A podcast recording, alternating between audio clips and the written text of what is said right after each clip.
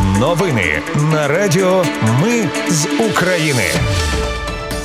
Вітаю, це Радіо Ми з України. Мене звуть Анастасія Вихор і Ви слухаєте головні новини ночі та ранку 5 липня. Вночі російські війська обстріляли Харківщину і Херсонщину. Сили оборони в результаті наступу мають успіх в районі Кліщіївки на Бахмутському напрямку. Станом на зараз радіаційний фон в Енергодарі та інших містах України в нормі.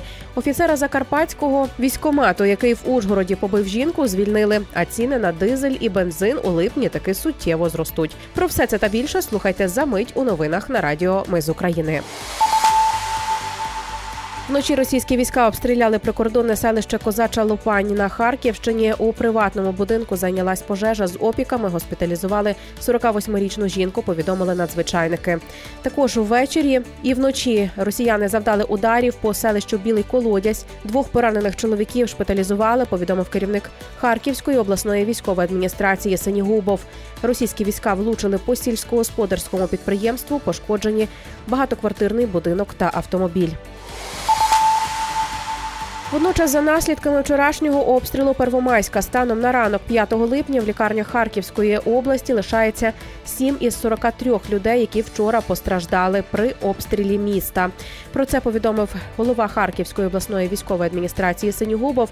Нагадаю, вчора о 13.37 Росія обстріляла Первомайськ, завдала удар ракетою Іскандер. Постраждали 43 людини, серед них 12 дітей. Пошкоджено 8 багатоквартирних будинків, горіли автомобілі.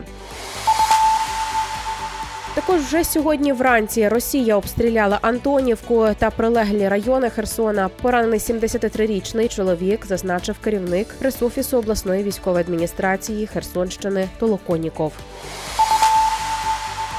Сили оборони в результаті наступу мають успіх в районі Кліщіївки на Бахмутському напрямку. Про це повідомили в генштабі. Північніше та південніше міста Бахмут українські війська продовжують тиснути на росіян і вибивають їх із захоплених рубежів. Водночас українські військові просуваються на південному флангу довкола Бахмута. Зазначила заступниця Міноборони Ганна Маляр. За її словами, сьогодні є просування по південному флангу. На північному йдуть бої. Там поки що немає просування. На півдні є просування щодня. Натомість військові стикаються з дуже серйозним опором ворога і на півдні, і на сході. За словами Маляр, ситуація навколо Бахмута серйозно загострилась.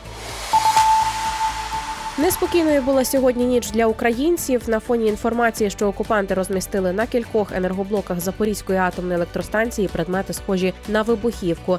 Можливо, щоб імітувати удар по станції, або ж в них якийсь інший сценарій. Про це вчора ввечері в своєму зверненні заявив президент Володимир Зеленський. Він закликав міжнародну спільноту відреагувати на загрозу провокації. За його словами, на жаль, не було вчасної і масштабної реакції на теракт на Каховській гідроелектростанції. Це може надихати Кремль на нове зло.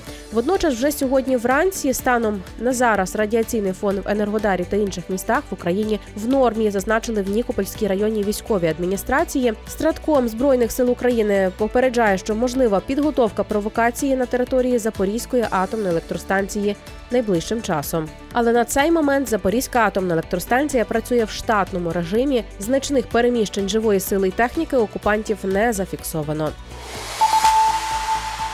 Українська армія знищила склад армії Росії в окупованому місті Макіївка на Донеччині. Про це заявив центр стратегічних комунікацій збройних сил України. Внаслідок ефективного вогневого впливу підрозділів сил оборони припинив своє існування черговий склад російських терористів в тимчасово окупованій Макіївці ввечері 4 липня. Нагадаю, що вчора ввечері в Макіївці пролунали кілька вибухів. Після прильотів над містом здійнялися клуби диму. Парламентська асамблея ОБСЄ визнала ПВК Вагнер терористичною організацією, що діє від імені російського уряду, та закликала держави-члени ОБСЄ посилити міжнародні норми, які визначатимуть відповідальність Росії як держави-спонсора тероризму. Також в ухваленій резолюції рішуче засудили білоруський уряд за підтримку та дозвіл на будівництво на своїй території бази для ПВК Вагнер. Офіцера Закарпатського територіального центру комплектації, тобто військомату, який в Ужгороді побив жінку, звільнили з лав збройних сил України. Про це зазначив Суспільному начальник прес-служби обласного територіального центру комплектації Акімов. 25 червня нагадає в Ужгороді працівник військомату вчинив сварку з військовим та його дружиною. Згодом двічі вдарив жінку та втік. Як повідомили в Нацполіції, чоловік був в стані сильного алкогольного сп'яніння. Зараз готують матеріали для повідомлення йому про підозру в умисному нанесенні легких тілесних ушкоджень. Мінекономіки прогнозує підвищення цін на бензин і диспаливо в липні. Після відновлення ставок податків на пальне роздрібна ціна диспалива протягом місяця збільшиться на 5 гривень за літр, а бензину на 7-8 гривень за літр. Про це в ефірі телемарафону заявила міністерка економіки України Юлія Свириденко. За її словами, арифметично повернення на довоєнний рівень акцизів на моторне паливо і підвищення ПДВ на нього може призвести до зростання ціни на дизель на суму навіть до 8 гривень за літр, а бензину навіть до 11. Водночас накопичені запаси пального відсутність дефіциту не повинні призвести до різкого зростання цін. Нагадаю, що в Україні з 1 липня податки на пальне повернули на довоєнний рівень, ПДВ до 20%, акциз на бензин до 213 євро, а на диспаливо до 139,5 євро за тисячу літрів. Автозаправки після скасування з 1 липня пільгового оподаткування таки утримали ціни на пальне на цей день у межах 50 гривень за літр, піднявши їх переважно до 2 гривень за літр, порівняно зі середніми цінами по мережах станом на 30 червня. Це були новини на радіо Ми з України. Їх підготувала я, Анастасія Вихор. Наші новини про те, що дійсно відбувається в Україні. Ми не робимо новини, зважаючи на чиїсь політичні або ж бізнес-інтереси.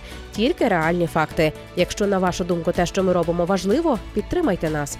Заходьте на сайт Ми з України.ком та тисніть кнопку Підтримати. Почуємося. Радіо Ми з України. Перемагаємо разом.